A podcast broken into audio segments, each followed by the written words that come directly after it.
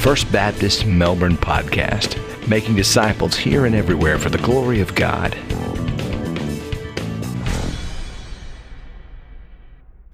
God, we just thank you for today.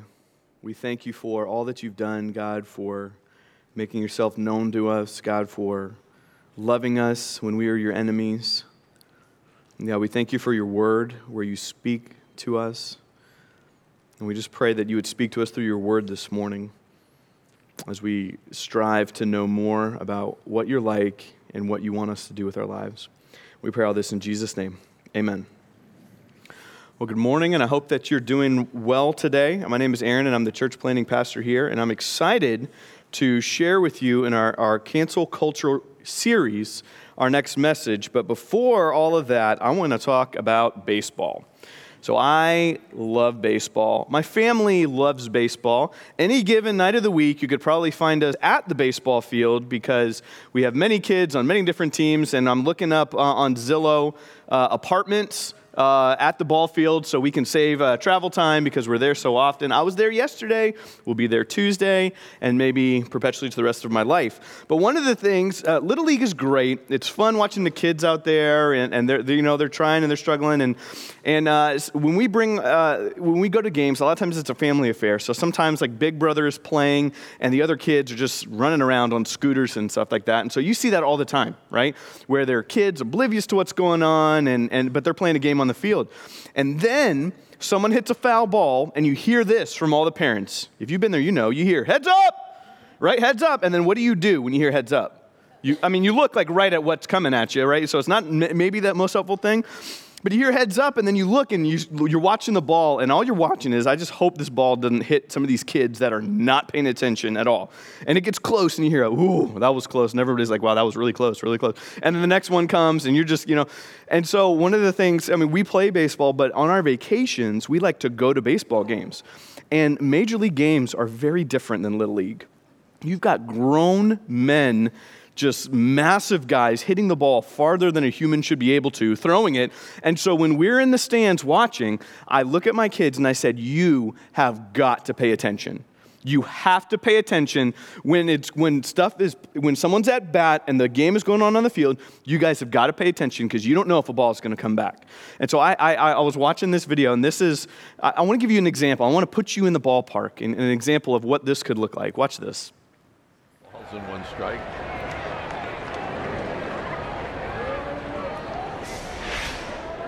Uh, let's take a look at the catch by this young fan right here. Oh, saved, Saved my dad. Dad was looking at a pretty girl, hit him right in the side of the head almost. It's killing me. Dad, I just. I love that video so much. Uh, a random uh, Giants Phillies game in the middle of who knows when, and that dad, uh, that dad just got saved a hospital bill by his son who was paying attention. That's exactly what I would hope my kids would do for me, right? you know, I'm not paying attention, and they stick that glove up there. I, I couldn't be more proud uh, of my kids if they did that for me, but um, they might not. So I might end up in the hospital. Uh, I love that video because that dad was so not paying attention to what he needed to be paying attention to. He's sitting too close to the action, not paying attention, and he almost went to the hospital. I mean, can, he almost changed the way his face looked, right? But thankfully, he had a son that was paying attention. And when we, when we think of um, the Bible and we think of, uh, of what it means and what it is, that's what I want to call us to do. I want to call us to, to pay attention this morning. And in this series, Pastor Scott started this series with the idea how we're not supposed to cancel each other. And two weeks ago, he talked about how many in our society today try to cancel God. We don't have a gospel of cancellation, we have a gospel of reconciliation. And today, we live in a world where people are trying to cancel the Bible. And we are going to actually go to the Bible this morning and read what the Bible itself has to say about that very idea. And the question comes up I think, why are people trying to cancel the Bible? Why in the world? Well, I think people might want to cancel the Bible because if you cancel the Bible, then you can live your life any way you want to. And I think that makes people bow up and we try to get rid of it. And so, what I want to do is this morning is to say, you can cancel the Bible, but it's done at your own risk. Um, and today we're going to be in 2 Peter, and I would invite you to turn uh, with me there uh, to 2 Peter chapter 1. We're going to kind of camp there. And Uh, this is the last of Peter's writings to other Christians. From history, we know at this moment he's probably in a Roman prison awaiting execution by the Roman government. And there's an urgency to his letter. There, there's a sense of future in his letter. And, and starting in verse 13, we can kind of get this picture of, of what Peter is trying to do. In verse 13, he says, Yes, I think it's right, as long as I am in this tent, he's talking about his body, as long as I'm alive, to stir you up by reminding you, knowing shortly that I must put off my tent just as our Lord Jesus Christ showed me. Moreover, I will be careful to ensure that you always have a reminder of these things after my decease. Pastor David Helm says Peter was aware that he was writing this letter to establish the church after his impending death. Or to put it another way, Peter was preparing the church for life without him. He was preparing the church for life without him as he knew his time was come. Um, another thing about this passage we're going to read this morning is kind of an aside. We, we sang about it. This is one of the strongest Trinitarian passages in the New Testament. As we read the verses today, you're going to see the Father, the Son, and the Spirit all within a very short period of time. So that's, that's, an, that's an extra thing. But see if you, if you see that as we're reading through that today. But in this cancel culture world we find ourselves living in today, I want to make the case from the Bible that we shouldn't cancel the Bible. We shouldn't cancel it. We should pay attention to it. And we should pay attention this morning because the Bible is a real account of real people. Read with me starting in verse 16. For we did not follow cunningly devised fables when we made known to you the power and coming of our Lord Jesus Christ, but we were eyewitnesses of his majesty. For he received for he received from God the Father honor and glory when such a voice came to him from the excellent glory This is my beloved Son, in whom I am well pleased. And we heard this voice, which came from heaven when we were with him on the holy mountain. So here we have Peter. The first thing Peter is making, making sure that you know is that he didn't make any of this up. All of these fantastic, miraculous, unbelievable stories you have heard about Jesus and his disciples were true. Peter saying, I experienced them firsthand. I saw it. I heard it. I was there. Peter is telling all the stories that you've heard about Jesus, all the crazy things, his power, the miracles, him coming in the first place. It's the real deal. It's almost as Peter is saying, Do you think I could have made something like this up? Like, do you think I've got the brain power to figure this out? There's no way. We were there, we saw it, we experienced it. It's real. And Peter's not just talking about himself experiencing it either. In verse 18, he says, When we were with him on the holy mountain, we had uh, Luke 9 read, which is the story of the transfiguration, where Jesus shone in all of his glory uh, with, with, uh, in front of three, two, Peter and two of the other disciples. And they, they saw Jesus in his glory. They heard the voice of God the Father. And it, Peter wasn't like, I wasn't by myself. There were other people. We heard him, we saw him. Peter's saying he literally heard a voice from a cloud talking Mean, and th- this is God the Father, the creator of the universe, telling J- in front of all these people, in front of the people that were there, that Jesus was his son. He was declaring in an audible voice where people could hear that Jesus was God. Jesus was a part of the Trinity. And Peter saw it. Peter's life wasn't devoted to a legend or a myth, but a real person that literally walked the earth, that literally spent time with him and his friends, that was literally executed, even though he was innocent of all charges. He literally was placed in a tomb, literally came back from the dead three days later, and literally ascended into heaven in front of his very eyes. This is not a story, this is a real person and a real account of what happened. The Bible isn't a book about the legend of Jesus or the mythical stories and fantastic tales of Jesus. It contains eyewitness accounts of actual people who walked with him, talked with him, saw him die, saw him come back to life, and saw him ascend into the clouds. We need to pay attention today because the Bible is a real account of real people. Peter is saying the Bible is God's word is trustworthy. You can believe it. And when we study the Bible and read the Bible, we see the Bible is concerned a lot with facts and figures and people and places and events and wars and, and, and uh, uh, bank accounts and all these things. There's a lot of specific details in the Bible. In fact, the authors of the Bible seem to go out of their way to include these things. And that's what's fun reading with your kids. You read and it's like a genealogy, and they're like, oh, you know, it's like, well, there's a reason it's in there, right? And they'll get it one day. But the Bible is full of examples of people and places and things and events that actually happened and that are confirmed in other places one of the, I've got a chart I want to display, and it's hard, and you can go back and watch it and pause it. Or if you're watching online, you can pause it later. And this is from Alex McFarland in his book, The 10 Most Common Objections to Christianity. And this is just a, a sampling of some of the archaeological evidence of places mentioned in the Bible that have been verified by ar- archaeologists. In the Old Testament, they found the city of Jericho, the city of Nineveh, the city of Ur, which had ziggurats in it, which were probably similar to the, the, the Tower of Babel that was constructed. In Babylon, they found a clay fragment alluding to the, power, the Tower of Babel. You have the valley, uh, um, you have Megiddo, you have the tomb of Joseph referenced in Genesis 50. You have King Jehoiakim mentioned in 2 Kings 25 and some, some instances of his name being on walls and pottery and things like that. You even have this crazy one, the city of Tyre in Ezekiel chapter 26. It was prophesied that it would be destroyed and they wouldn't be able to rebuild it. Well, they found the city of Tyre completely destroyed and it was underwater. It was in the Mediterranean Sea. And last time I checked, we don't build cities under the water. So the city was destroyed and, and, and they found it. They found it. In the New Testament, you have places like Bethany and Bethlehem and Bethesda mentioned in the Bible, found today. Caesarea, Cana, where Jesus' first miracle took place, where he turned water into wine. They found an inscription in 725 AD referencing that miracle in that city. They found Capernaum, Emmaus, Jerusalem, Nazareth, and that's only a slice of the places mentioned in the Bible that they, we have physical, archaeological evidence that say they're real places. And, and more than that, more than that, Jesus believed the Old Testament was talking about real people and real events. As Jesus shared the Bible, he believed, Jesus believed that it was a real account of real events.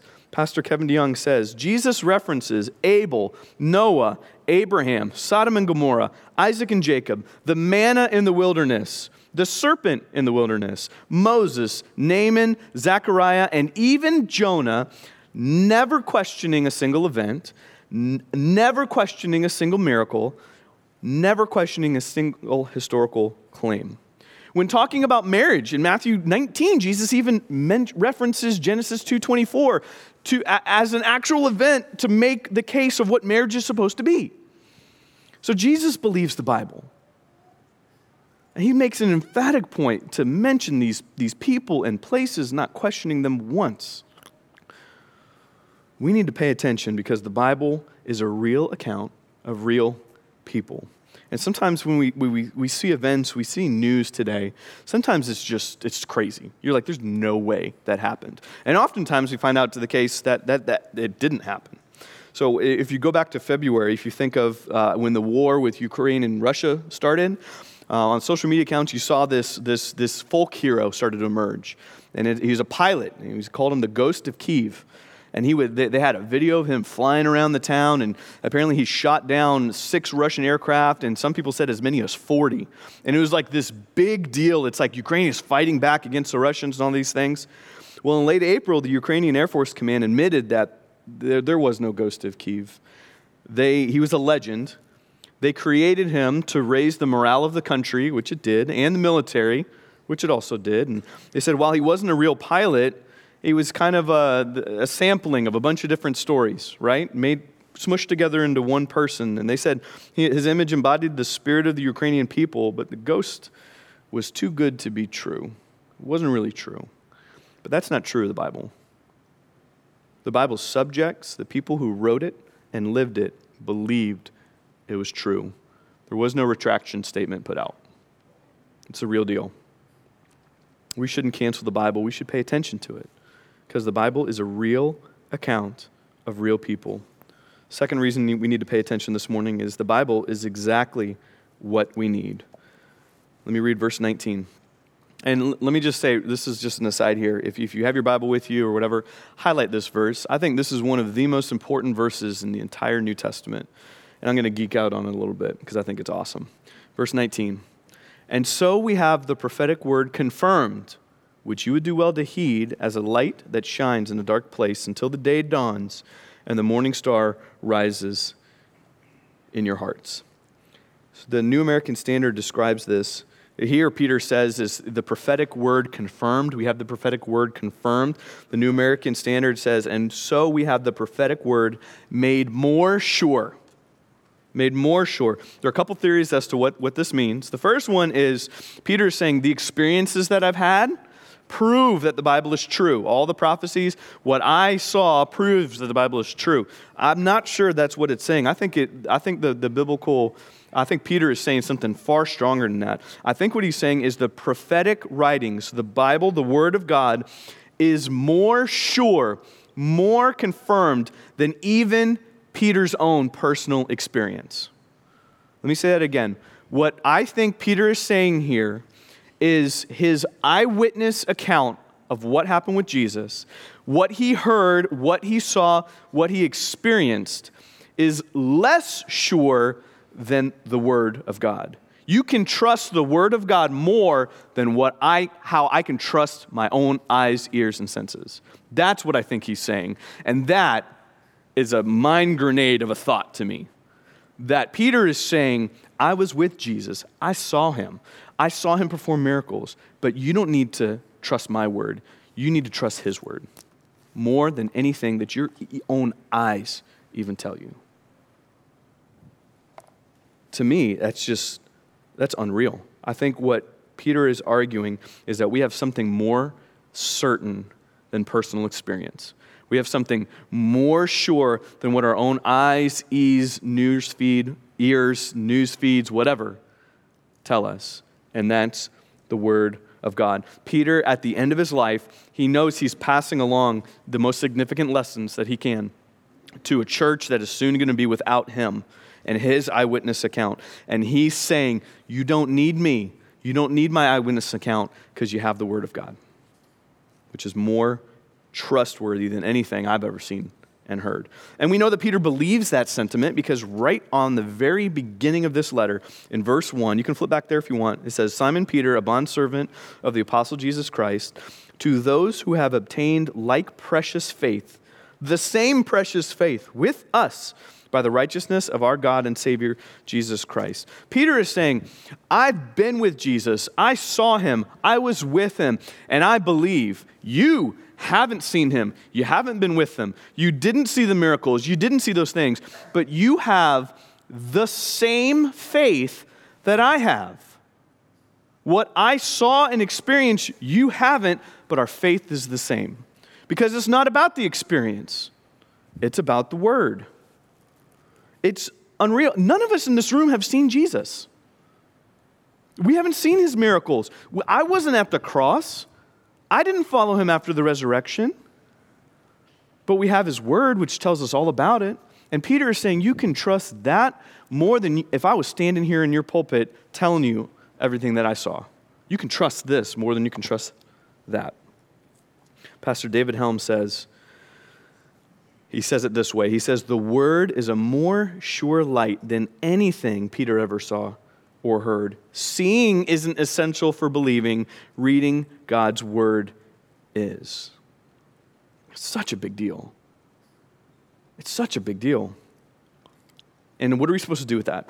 That's a big McNugget, right? Uh, that we, we don't even have to experience it. We just need to read about it and believe it. What do we do with that? Peter says it. He says, You would do well to heed it as a light coming in, shining in a dark place. You see, he's basically saying, y'all better listen. Y'all better pay attention to these words because they're a light shining in a dark place. What's the dark place he's talking about? He's not talking about a cave, he's talking about our own souls. Our own heart is dark. And the thing that lightens our soul, the, our, our inner being, is the Word of God, shining like a million candle flashlight in the middle of the darkest place. That's what the Word of God does. It's amazing. And Peter tells us right here at the end, he says, Until the day dawns and the morning star rises in your hearts. He's saying, Hey, all these things about Jesus, in his word, it tells us he's coming back. So you better be ready. Let that light shine in your hearts, because when he comes back, you're going to want to meet him as a friend and not an enemy. And later in this book, Peter really hammers that point home. And if you want to read this letter later. And, and, and the, the, the quotation of, of, This is my son whom I'm well pleased, this is, this is a quotation of, of Psalm 2, where it talks about Jesus and it talks about the transfiguration. It talks about that event. It also talks about Jesus coming back one day. And so Peter's almost certainly referring to that. So Psalm 2 is an awesome song. Uh, read that later this afternoon. Um, it, it, it's, a, it's, a, it's a really good one, and it'll solidify a lot of these things. We just don't have time to read it this morning. We need to pay attention because the Bible is exactly what we need. Peter argues that God's word is enough for us. It's enough. And Pastor Kevin DeYoung, in his book, called Taking God at His Word. He gives four truths of Scripture that demonstrate the reality that God's Word is enough. He says, first, God's Word is sufficient, meaning the Scriptures contain everything we need for knowledge of salvation and godly living. We want to know how to be saved, we want to know how to live for God. This tells us everything we need to know. Second, he says God's word is clear. The saving message of Jesus Christ is plainly taught in the scriptures and can be understood by all who have ears to hear it. You think about the gospel and its message, it's, it's such an unbelievable message because it can be understood by children, but it can be meditated on for a lifetime. And it could cause those in their 80s and 90s just to just think on it constantly. It can be understood by children, but you never outgrow it. Unbelievable message. It's so clear. The Bible is clear. God's word is authoritative. The last word always goes to the word of God. No other teachings, human experiences, church councils, nothing takes precedence over Scripture. And God's word is necessary. We need God's word to tell us how to live. We need it to tell us who Christ is. We need it to tell us how to be saved. We don't need an experience like Peter had we need the Word of God. Now, listen to this. Let me say it even stronger than that. We don't even need Jesus himself being here telling you about his life because he's already told you here. And I'm not just making that point, Jesus makes that point in a parable. Remember the two men? That one was in one place, one was in the other place and the one that was burning and, and, and, he was just like just let me go back and tell my family how bad it is. Let just just let me go back and tell them. When they see me coming back from the dead they'll believe me. And he's like no they won't. They didn't believe the prophets that came before him. If they didn't believe them they're surely not going to believe you. I, I hear just a lot of people saying well if i just saw jesus if i jesus talks about people that ask that very question. He says even if I was there, you wouldn't believe. Jesus came to the earth, this long awaited Messiah, and the very people he came to reach, what did they do to him? They nailed him to a tree. What makes us think we're any different? If you want to know God, if you want to know who God is, we look to Jesus, the Son, the exact image of the Father. If we want to know Jesus, we pay attention to the Word of God that's inspired by the Spirit. It's this Trinitarian formula. If we want to know God the Father, we look at Jesus. If we want to know Jesus, we look to the Word that's inspired by His Spirit. Because God's Word is enough, we don't overvalue church tradition that's not in Scripture. We don't add or subtract the Word of God based on how we feel about it. We don't cancel parts or books of the Bible we expect the Bible to be relevant of all to all of our life, and we expect God Himself to speak directly to us through its pages. The Bible invites us to hear God's words Himself. We're talking about the creator of the universe, and everything and everyone in this room invites us into a relationship to hear Him through His word. This is how He communicates to us. It's pretty amazing when you think about it. Um, one of the things that uh, I love to do, and I'm not great at it, but I like to, I like to work with my hands. I like to build things, I like to fix things. Um, I don't like it so much because I've got a car that's been sitting in my driveway for six months I need to fix, and I just didn't want to do it. But I do like fixing certain things. And when we have a problem at home, the first thing I'm going to do is I'm going to be like, well, I could just get a new one, or I could try to take it apart and see what happens, right? And so I've done that with a bunch of different things. And one of the things that we have is we have a washing machine, and it's great. Washing machines wash clothes, but this washing machine uh, had a problem. And maybe you can identify, maybe your washing machine has this very problem right now. When you start it up, everything is great. You're like, this is gonna be great. I'm gonna wash some clothes today. I'm gonna be wearing clean, a clean shirt tomorrow, maybe in a few hours. It's gonna be great. But then as it starts to spin, right? You know what I'm talking about. It starts to spin, it's starting to get some of that water out. It sounds like it's about to take off and shoot through my attic or explode or some, something bad. We started, and it's that drum just like banging against the side of the washing machine, and it's like, please stop. I don't, and, and it's just horrible. And so we're just like, okay. Uh, we probably need to do something about this. And I'm like, we could fix this. We can figure this out. I am not an appliance repairman. I don't know if you know this. But what's better than an appliance repairman is YouTube. And I, that's where I went. I went to YouTube. And not only did I go to YouTube and I found funny videos of other things, I found somebody with the exact same model of washing machine that I had. Exact. With the exact same problem that I had. And not only did they show me exactly how to open everything up, fix it, they sent a link to Amazon for the exact parts I needed that were so much cheaper than going to Samsung directly and getting the parts. Say, I mean, I saved probably $200 on that. And it was a step by step. It's like, okay, so once you have this, you do this, you do this, you do this. And I'm like, oh, I can do this. Well, the problem was, uh, I left. I was gone. So the parts came, I'm not home, I'm ready to go. The, the instructions were so clear and so exact. I watched a video with my wife, and my wife doesn't like fixing things. And I get a video where I'm uh, from out of town of that beautiful, perfectly working spin cycle on our washing machine because my wife took care of business and she got it done. And it is maybe, maybe even clothes are running in it right now. I don't know. But she fixed that thing perfectly. I, I, I like to say I fixed it and I didn't even have to be there. It was so, it was so clear. YouTube gave me exactly what I needed to fix this washing machine.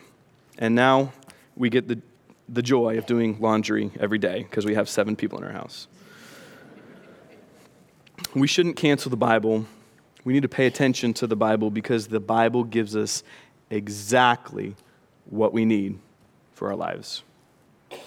We need to pay attention as well because the Bible is greater than any book in history. Read with me in verse 20. In verse 20, it says, Knowing this first, that no prophecy of Scripture is of any private interpretation, for prophecy never came by the will of man, but of holy men of God spoke as they were moved by the Holy Spirit. So Peter starts this section with two things, two negatives. He's saying no prophecy of Scripture is of any private interpretation, which what he means is no prophet, prophecy, no Scripture originates out of a person's personal understanding. Scripture's origin does not come out of somebody figuring out what's going on. It's not where the Bible starts. It's not where Scripture starts. And then he says, No prophecy ever came from the will of man. It wasn't humans' idea to write the Bible, it has an origin beyond humanity. The author was not the one who decided I wanted to do this. Inspiration came outside of the author. And he tells us exactly where it is. He says, The Holy Spirit moved in people's lives, and they wrote the book. He describes how Scripture did not come about and then how it did come about. And the implication is if, the, if, if Scripture originates from the Holy Spirit, we really ought to pay attention to it. Because it's not, it's, it's not coming from this guy or that guy or, or this person or the other, it's coming from God Himself. So we ought to pay attention to it. It, it, it's a really big deal. And we see this in Paul says the same thing in 2 Timothy chapter 3 verses 16 and 17. Paul says, "All scripture, all scripture is given by inspiration of God." It, it's the same thing Peter is saying here. And is profitable for doctrine, reproof, correction, for instruction in righteousness, that the man of God may be complete, thoroughly equipped for every good work.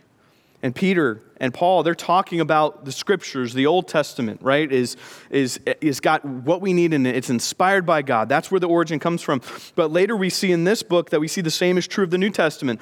Later in 2 Peter, in chapter 3, verses 15 and 16, he mentions, he's alluding to the writings of Paul, and he's calling them scriptures. So they're recognizing that as scripture.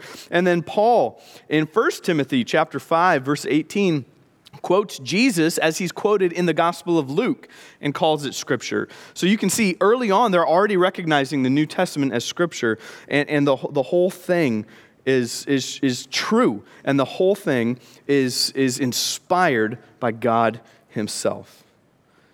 And because it's from God itself, Peter's saying the thing is accurate it's accurate. You can trust it. If its source was not from humanity, it's not going to carry the same trappings and mistakes of humanity. It's coming from God, and God does everything pretty good, right?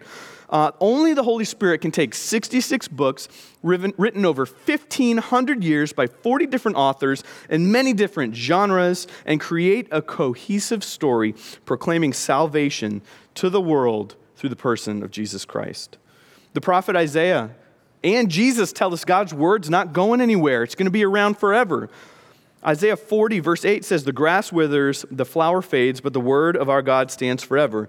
Jesus in Matthew 5, 18 says, For assuredly I say to you, till heaven and earth pass away, not one jot or one tittle will by no means pass from the law until it is all fulfilled. Jesus is talking about punctuation. Even that's not going anywhere. But it makes sense because if God is the one that wrote it, He's the one that's sustaining it. Let's talk about manuscripts for a second. Manuscripts are, are uh, uh, older, earlier quotations and copies of the Bible that we have. The New Testament, right now, has over 5,000 supporting Greek manuscripts in existence today that we can find, with another 24,000 manuscripts in other languages. Some of the manuscript evidence dates to within 100 years of the original writing. Alex McFarland describes it like this He says, Ancient copies and portions of the Bible that have been found far outnumber those of any ancient other work. Aaron, when you say far outnumber, what do you mean? I'm glad you asked. Seven manuscripts. So we guys know you know Plato, right? Maybe you had to read them in school or college. How many manuscripts of Plato around? Seven. 5,000 in the original Greek and 24,000 other languages of the Bible. Seven of Plato. There are, of Caesar's, the Gallic Wars, another ancient book, 10 known manuscripts. The record for the greatest number of ancient scripts known to exist goes to Homer, with the Iliad having been preserved in 643 known pieces. So you've got Homer and the Iliad at 643, and the Bible at 5,000, plus another 24,000 just added on.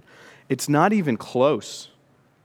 They're not playing the same game. They're, they're not on the same level. It's the Bible and everything else. When you talk about uh, these manuscripts over time, how can we trust that they're reliable? That's a good question. How do we know that what we had from back then is the same thing that we have today? I think one of the most stark and uh, compelling examples of that is the Dead Sea Scrolls. If you guys know about the Dead Sea Scrolls, they were found in the, the, the 40s or 50s in a cave in Qumran. And um, there were documents in there dated all the way back to 150 BC to 70 AD. So they found some just crazy stuff. And contained writings of scholarly Jews. It contained biblical writings, but it contained like government writings and tax returns. That's been going on for a couple thousand years, right? Um, before their discovery, the oldest known copy, the oldest known manuscript that we had of the book of Isaiah in the Old Testament was from 900 AD. Okay? And that book was written in 750 BC. 900 AD. When they went to the cave and they found, they found a complete copy of the book of Isaiah dated at 150 BC. So, to understand, they found a copy of the Bible, of the book of Isaiah, that was more than a thousand years older than what they, anybody had. It is the archaeological find of a generation to find something that old and that complete. And so you're like, well, like, you know, I play the telephone game with my kids. We have a lot of fun. A lot of gibberish comes out at the end. You say something to one person, it goes down the line, and before you know it, you have something new. It's like, well, surely that happened with Isaiah. I'm going to put this up on the screen. Despite the thousand year difference in manuscript age, an examination of the two found that not a single word, not a single punctuation mark had been changed. You're talking a thousand. That, like, like, we're not that good to get that right. I can't copy what I wrote here tomorrow and get the same thing. How does that happen? The Holy Spirit. The Holy Spirit is involved in that. Is a super. They're, they're, they're, this is a supernatural thing we're talking about here. It is different and greater than any other book you've ever seen. We should pay attention to the Bible because it's the greatest book in, in history. When I think of, uh, uh, you know, there are a lot of debates on, the, on greatness and what's the greatest and all this stuff. Uh, I talked about YouTube. My kids love watching Dude Perfect. If you don't know what that is, you should check it out. It's awesome. Uh, our house has like scars all over the house because of the trick shots they try to do and the damage being done. And they have a top 10 list where they rate like their top 10 cereals and candy bars and movies. And it's fun. It's all good fun. We can argue. I love sports. We can argue about who's the GOAT, the greatest of all time. In football, is it Tom Brady because he's got all the Super Bowls? In basketball, is it Jordan? Is it LeBron? Is it all that? You can argue about who's the greatest at this, who's the greatest soccer player, who's the greatest this. When we're talking about the Bible, there's no arguing that it is the greatest, most influential book the world has ever seen, and it's not a debate. There's no debate. It's not even close. There's not even a close second. It's the Bible and nothing else. We shouldn't cancel the Bible. We should pay attention to the Bible because it's the greatest book in human history. We shouldn't cancel the Bible we should pay attention because the Bible is a real account of real people. God's word is trustworthy. Jesus and his disciples believed that the Bible was a true account of real people interacting with the transcendent God. We shouldn't cancel the Bible, we should pay attention to it because the Bible is exactly what we need. God's word is sufficient for your life right here today, this morning. The scriptures contain everything you need for knowledge of salvation, for godly living. It can't tell you how to fix a washing machine, but it can tell you why you should do it and what words to avoid when doing it. we shouldn't cancel the Bible, we should pay attention because the Bible is greater than any other book in human history. God's word is accurate. It's accurate. We can trust it. It's sufficient for our lives. Charles Spurgeon said this. He said, Don't think that your doubts about the Bible are unique or anything new, don't think God Himself has left you in the dark with no place to land. Now, let me ask you this this morning Are you paying attention to the Bible this morning? Or is it just another book on your shelf? And we need to pay attention to this book because we've been doubting it since the very beginning of human history. Let's go all the way back to the beginning, and it's going to be on the screen. Genesis 3, verse 1 says this now the serpent was more cunning than any beast in the field which the Lord God had made. And he said to the woman, Has God indeed said, You shall not eat of every tree in the garden? The very first temptation recorded in human history starts off with the, the devil saying to humanity, Did God really say? Can you really trust him? Can you trust his words? Did God really say, and we've been repeating that refrain for thousands and thousands and thousands of years. Why do we doubt it? Because this book tells us how we ought to live. And I don't want anybody telling me how I should live. So it's easier for me to pretend this is not true than to deal with the implications of if it is true. And my, my question to you is Are you doubting this morning? Have you already canceled the Bible in your own mind and your heart? I don't know where you guys are at.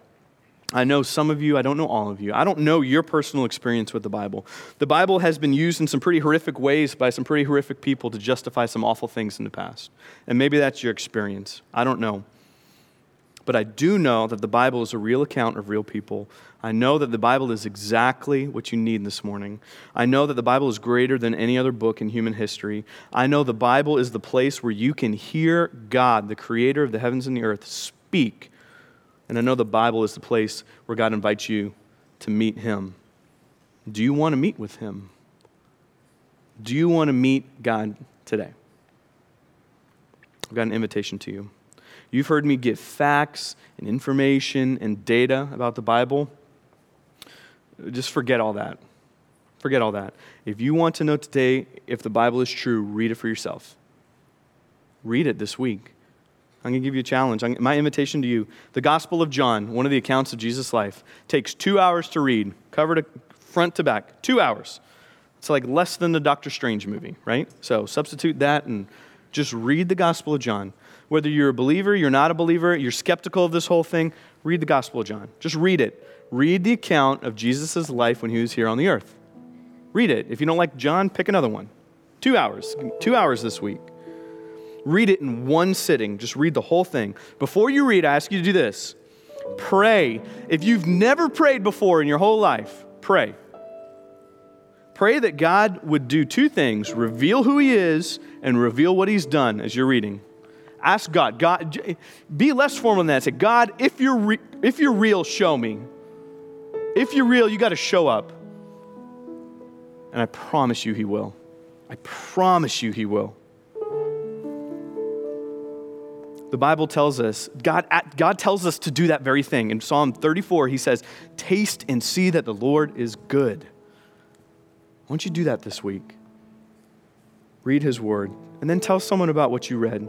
Tell someone about what, what, you, what, you, what, what you experienced. That's my invitation to you. We can't cancel the Bible. This thing is too big to be canceled. We can ignore it, but we do best to pay attention to it and its words. Would you pray with me? God, we just thank you today for this amazing book.